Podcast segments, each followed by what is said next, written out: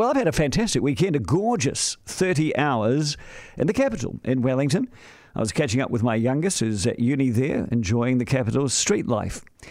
Fantastic, fantastic weekend. I know it was not your average weekend, and that's not just the weather, which, by the way, was positively Mediterranean, not a breath of wind, 24 degrees. You can't beat Wellington on a good day. And I've gone and taken some classic photographs. You'll find them on my Facebook page. But it was also, uh, of course, the weekend of the CubaDupa Festival, which I think that used to be called the Cuba Street Carnival. And it's a celebration of Cuba Street as the thriving, beating heart of the greater Wellington community. Now, this is notable because this was a major event in a city outside of Christchurch. This was a major event that was compromised by the increased security level that is our new norm after the Christchurch mosque attack. Two weeks after the event, the organisers and police decided that the job of protecting nearly 100,000 people on a street in Wellington was just too great and so they decided not to close Cuba Street and to move the musical acts mostly inside to venues and to have increased security. Now, last week I thought, well, maybe this is an overreaction. And that in changing our lives so much, it was an example of the terrorists winning. But you know what? I was wrong.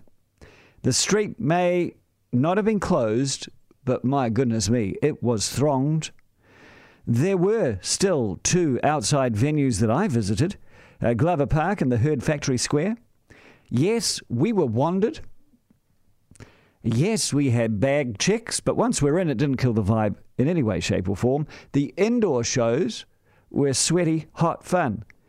So we did it. We had a big old party in Wellington, and as far as I say, that's a glorious middle finger to terror. But while we were doing this, the alleged shooter mumbled into life through the media after a corrections source revealed he was making or wanted to make a complaint about his rights being denied. Now, remember, many of us, including me and, and the Prime Minister, have promised never to say his name. That does not mean that we're not going to talk about him, but limited. It would have been nice if corrections could have plugged these sources, uh, just for the victim's sake. Now, I can't blame the media for reporting the truth because there's a market for this junk, but somebody from Corrections came out and said he's not happy. And the Sunday Star Times ran with it. Now, I could have predicted this would have happened because this man is not stupid. It is not to be underestimated. And so far, he has been charged with only one murder. And you might see why he believed that he was allowed to have a private visitor a week, a legal advisor pop in, and a phone call, thinking he had the same rights as any other charged with murders. But he is not as smart as he thinks he is. Because corrections, in my opinion, are probably within their rights to withhold privileges. So here's the thing nothing to see here. But because of the leak, it ended out all over our Sunday front pages, and now, in a way, I'm talking about it. Note to nation just turn your back on him because attention is what he craves.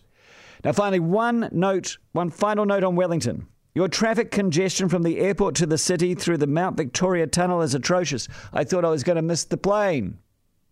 Tailbacks from the tunnel to the airport roundabout all weekend long. What's that? Four kilometres? Five kilometres? Kent Terrace is a car park, not a road. I know it was CubaDupa, but it beggars belief that the capital of our nation is linked to the airport by a two lane tunnel built in 1931. And a second tunnel has been mooted. They did a little test tunnel in the 80s. Somehow the money not available. And then what's on the front page of the Evening Post, or sorry, the Dominion Post weekend paper? It was all about Save the Basin.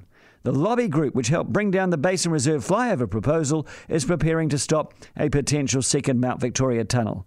And one of their major concerns is the, the destruction of the character of the historical Mount Victoria suburb.